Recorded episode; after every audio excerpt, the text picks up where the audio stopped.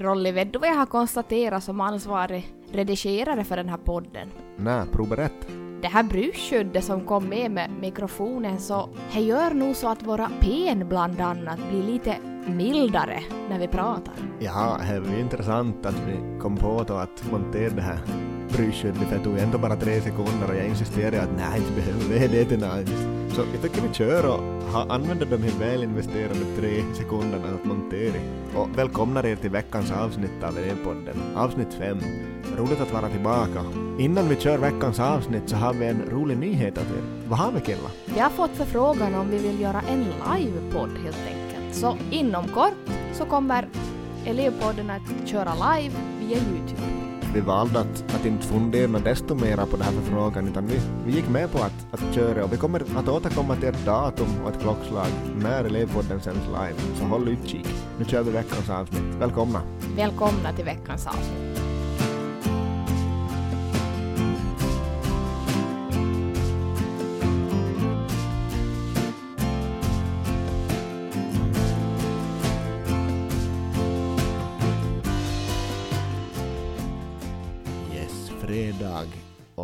Avsnitt av elevpodden. Härligt.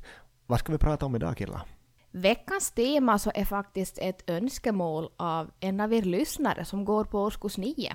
Den här eleven så upplever just nu att det är väldigt jobbigt det här med slutbetygen. Att man har höga krav på sig själv och att, att hur ska det här bli med de här slutbetygen och man känner att det tar upp så stor del av ens liv. Så veckans tema så är prestationskrav eller ångest. Ja, och vi ska prata kring vad är prestationsångest, vad är prestationskrav och hur kan man hantera det? Man vill ge några konkreta tips på hur du kan hantera de här prestationskraven på bästa möjliga sätt. Det kommer ju aldrig att bli så att, att du blir helt utan krav på dig själv, eller att andra aldrig skulle ställa krav på dig. Så därför behöver vi skapa möjligheten att hantera de här prestationskraven och prestationsångesten. Men innan vi dyker in i, i veckans tema, vad har vi för citat Killa? Veckans citat är så här. Vi bör lära oss att alltid acceptera tillfälliga besvikelser, men vi får aldrig förlora det evinnerliga hoppet. Det här citatet så berättar just en del av dagens ämne. Att aldrig ge upp, det kommer alltid att komma någon besvikelse då och då. Det blir aldrig perfekt, men vi behöver lära oss att hålla kvar hoppet och tänka framåt. Det här med att ha höga prestationskrav eller ångest så egentligen så handlar det om att det är ju en rädsla för att vi ska misslyckas eller en rädsla för att man ska lyckas leva upp till sina egna eller andras förväntningar. Vi människor så sätter ju ofta upp stora egna förväntningar. Eller så kanske vi upplever att andra förväntar sig, kanske mamma eller pappa eller bekanta runt omkring en som förväntar sig någonting. Och ofta så spelar vi upp en bild av att, att det är mycket högre förväntningar eller högre krav än vad det egentligen är. Och prestationsångest så kan man känna till exempel inför att man ska hålla föredragen för klassen. Man ska delta i idrottstävlingar eller någon uppvisning, någon dansuppvisning av något slag. Konserter eller andra situationer där man ska visa upp sig själv. Kanske till exempel träffa sin nya pojkvän eller flickvän eller ett nytt kompisgäng. Så man kanske känner krav på sig själv. Och när man har prestationsångest så känner man ofta att man blir rädd och man, man känner sig granskad och bedömd. Och man är då rädd för att bli avslöjad med att inte duga. Man känner sig kanske rädd för att bli förödmjukad om det skulle hända någonting, att man skulle göra bort sig eller något. Men som vi har konstaterat tidigare, till exempel med ensamhet, så det var bara en känsla. Det här prestationsångest, så är också bara en känsla. Och väldigt sällan så är det här kopplat till vad du faktiskt presterar. Och det är få människor som faktiskt presterar sämre för att de har prestationsångest. Och det handlar oftast om hur man själv upplever och värderar sin prestation. Och det här som du sa Killa så, så kan jag hålla med om att man, man presterar inte så ofta något sämre för att man har lite prestationsångest. Och ofta så tror jag att vi människor förväxlar spänning och nervositet med just prestationsångest. För vi människor behöver en viss spänning, en viss liten nervositet för att prestera bra. Nu kanske du undrar, men på vilket sätt kan det vara till en nytta? Det känns ju jobbigt. Men där är skillnaden den hur du målar upp det här scenariot framför dig. Vi behöver en viss spänning för att prestera bra, för när vi känner nervositet så är det kroppens sätt att förbereda sig för en prestation eller för en, ett framträdande eller någonting sånt. Så den här spänningen som kommer så, så kan vi ha nytta av. Men sen när, om den här spänningen blir för hög och, och, och nervositeten blir för hög och vi kanske börjar tänka katastroftankar, då blir det ett hinder för oss. Då behöver vi kunna styra över både tankarna och över den här spänningen. Och när det gäller den här spänningen så har du nytta av övningen som jag delade med mig i förra avsnittet. Den här ljudfilen, så om du har lyssnat på den och börjat använda den så där kan du till exempel ha nytta av att styra över din spänning och över din nervositet rent fysiskt. Och då kommer du att uppleva att du har mera kontroll. För det enda du kan ha kontroll över är dig själv. Jag måste ärligt säga Rolle, gällande den här ljudfilen som vi delade med oss förra veckan så på kvällarna när jag har lite svårt att somna så har jag använt den här ljudfilen och jag har somnat mycket snabbare än vad jag har gjort tidigare. Vad bra. Hur är det för er lyssnare då? Har ni använt er av den här övningen? Dela gärna mer av era erfarenheter antingen i kommentarsfältet på våra sociala medier eller skicka in till oss på elevpodden gmail.com eller så via privat meddelande på Facebook eller Instagram.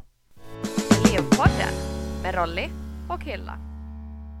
Man kan få kontroll på det här fysiska oron eller spänningen som uppstår i kroppen just att när man har lite prestationsångest. Det kan man få bukt med olika avslappningsövningar men fortfarande så kanske de här tankarna snurrar omkring i huvudet att vad jag skulle måste prestera och vad jag skulle behöva få gjort och så vidare.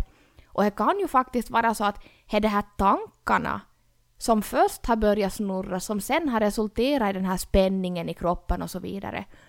Hur skulle vi kunna få bukt på de här tankarna som snurrar, Rolly?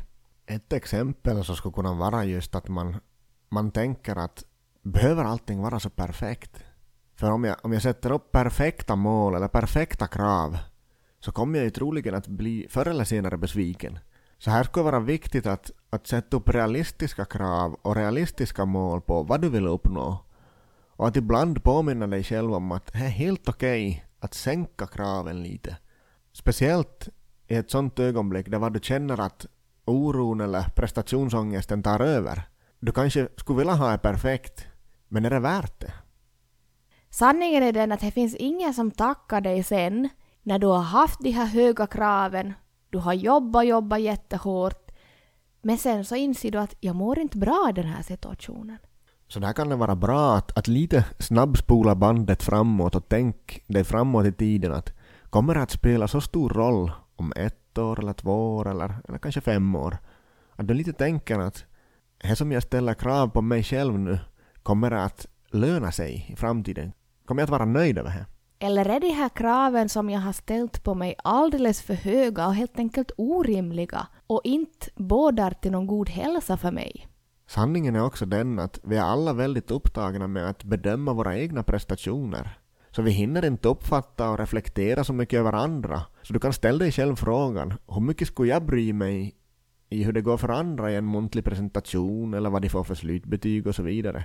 Det här kan vara en ganska härlig upptäckt för vi märker att vi är alla så upptagna av oss själva så vi lägger inte märke till vad andra gör, vad de säger eller vad de presterar.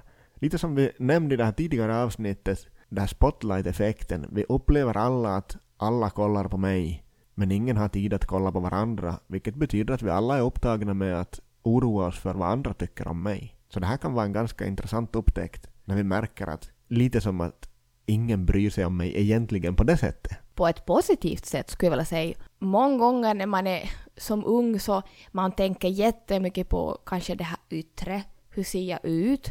Hur verkar jag som person? Vad har jag på mig? Vad ska andra tycka om de här kläderna jag har idag och så vidare. Men egentligen är ju faktiskt sanningen den att ingen har riktigt tid att tänka på dig för de är så upptagna med att tänka på sig själv.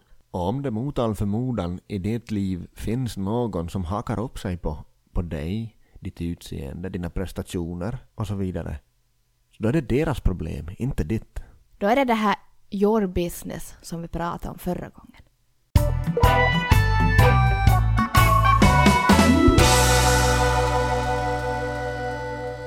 Många med höga prestationskrav så har ju ofta ett stort bekräftelsebehov också. Och nu med de här distansstudierna så får man ju inte bekräftelse av sin lärare på samma sätt som i normala skolvärlden och läraren kan ju ha uppemot 80-100 uppgifter de ska rätta per dag så de hinner ju tyvärr inte skriva någon lång feedback åt alla elever och har man just det här stora bekräftelsebehovet så kanske man upplever här att jag har misslyckats eftersom att jag har ju inte fått någon feedback eller liksom beröm på det här. Men det här betyder ju inte att du har gjort ett dåligt arbete. Här behöver du aktivt påminna dig själv om att du har gjort ditt bästa, du har lämnat in dina uppgifter och även om du kanske inte får feedback eller får beröm eller får kommentarer och komplimanger så betyder det inte att du har gjort ett dåligt arbete. Där behöver du också själv tänka igenom att men vad är jag nöjd med idag med den här uppgiften? Och att du kanske ibland pushar dig själv också att när du märker att du sätter onödigt mycket tid på en uppgift innan du lämnar in den, att våga lämna in en uppgift som du inte är 100% nöjd med och vara nöjd ändå. Och om vi återgår till det här med prestationskraven gällande slutbetygen som faktiskt vår elev som hade skickat in önskemål ville att vi skulle prata om att om det är så att du känner att du har liksom en, vad ska vi säga, en förlamande ångest gällande det här slutbetyget i nian och att tänk dig då istället några år framåt i tiden. Tror du att ditt slutbetyg spelar någon roll faktiskt då? Om du redan nu gör ditt bästa så räcker det och du får vara nöjd så. Basera inte hur nöjd du är på vilka siffror du får i ditt betyg, utan på känslan att jag har gjort mitt bästa. Och om du sen har gjort ditt bästa så får du vara riktigt nöjd och trygg med det.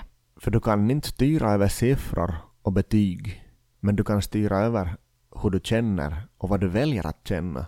Så välj känslan av att du är nöjd, att du har gjort ditt bästa och gör ditt bästa. Då kommer du långt. Elevpodden med Rolly och Killa. Okej Killa, ska vi avsluta veckans avsnitt med några konkreta tips kring prestationskrav och prestationsångest? Vad är ditt första tips? Det som jag direkt kom till tänk på så var att om du känner där hemma att du har riktigt höga krav på dig själv så skulle jag vilja utmana dig. Tänk på en person som betyder mest för dig. Har du samma krav på den personen som du har på dig själv? Det som du kräver av dig själv kräver du också här av den andra. Och om den personen då inte riktigt skulle klara av att nå upp till dina förväntningar eller krav, skulle den personen vara värd mindre i dina ögon då? Är det för mycket att kräva av någon annan? Så varför skulle du kräva det av dig själv? För kom ihåg att du är den personen du umgås mest med. Och det ska få vara ett nöje att umgås med dig själv. Oftast har vi mycket högre krav och förväntningar på oss själva än vad vi faktiskt har på andra. Är det så att min kompis skulle vara mindre värd fast hon inte får nio eller tio i provet? Jag skulle också vilja påminna er om att våga göra misstag. Och se de här misstagen eller de här problemen eller utmaningarna som tillfällen att träna på någonting som är svårt. Vad blev fel och vad kan jag lära mig till nästa gång av det? Kunde jag påverka situationen eller var det omständigheterna som var bara utanför min kontroll? Ibland så inträffar saker som vi inte kan styra över helt enkelt och då hamnar vi bara och göra vårt bästa av det. Ett exempel som jag kan ge på det här så är att någon gång när jag håller någon föreläsning så är det någonting som har gått åt skogen.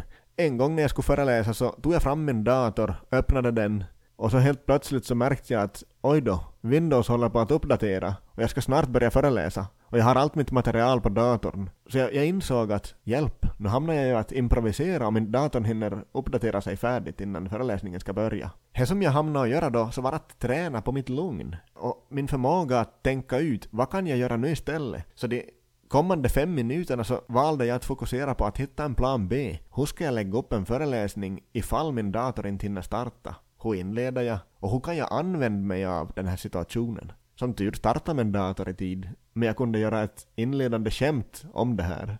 Lite ta distans till det. Så våg göra misstag och våg se de här tillfällen som att träna på någonting som är svårt. I den situationen, Rolle, så skulle du ha kunnat valt att göra helt annorlunda. Du skulle kunna se dig själv som ett offer att det här händer ju bara mig. Och det är så synd om mig och... Ja, och det skulle jag inte ha lett någonstans. Så vilken tur att jag lyckades välja det andra. Om du har en dag då du känner att du har höga krav, ingenting riktigt lyckas och du känner dig inte riktigt nöjd med dina prestationer. Ställ dig frågan då att vad har jag gjort idag som jag kan känna mig nöjd med? I början när jag testade den här övningen, när jag hade en riktigt dålig dag, så kunde jag inte komma på någonting som jag tyckte att jag hade lyckats med. Men då är man tvungen att sänka ribban. Så kom jag fram till att men den här dagen så har ju min morgongröt blivit riktigt god i morse. Ja, och här kan man ju välja att fira i tanken även om det är en enkel, simpel sak. Och sist men inte minst, innan vi avslutar veckans avsnitt så vill jag påminna er allihopa att släpp tanken på att vara perfekt. Du kommer aldrig att bli perfekt på allt. Och vem är egentligen den som avgör vad som är perfekt eller inte? Nu tycker jag vi ska tacka för oss Rolli, så vill jag uppmana er allihopa. Håll utkik på våra sociala medier när vi släpper datumet för vår livepodd. Tack för idag. Vi hörs igen nästa fredag. Hej då! Tack för att ni har lyssnat på veckans avsnitt. Ha det så bra. Hej då!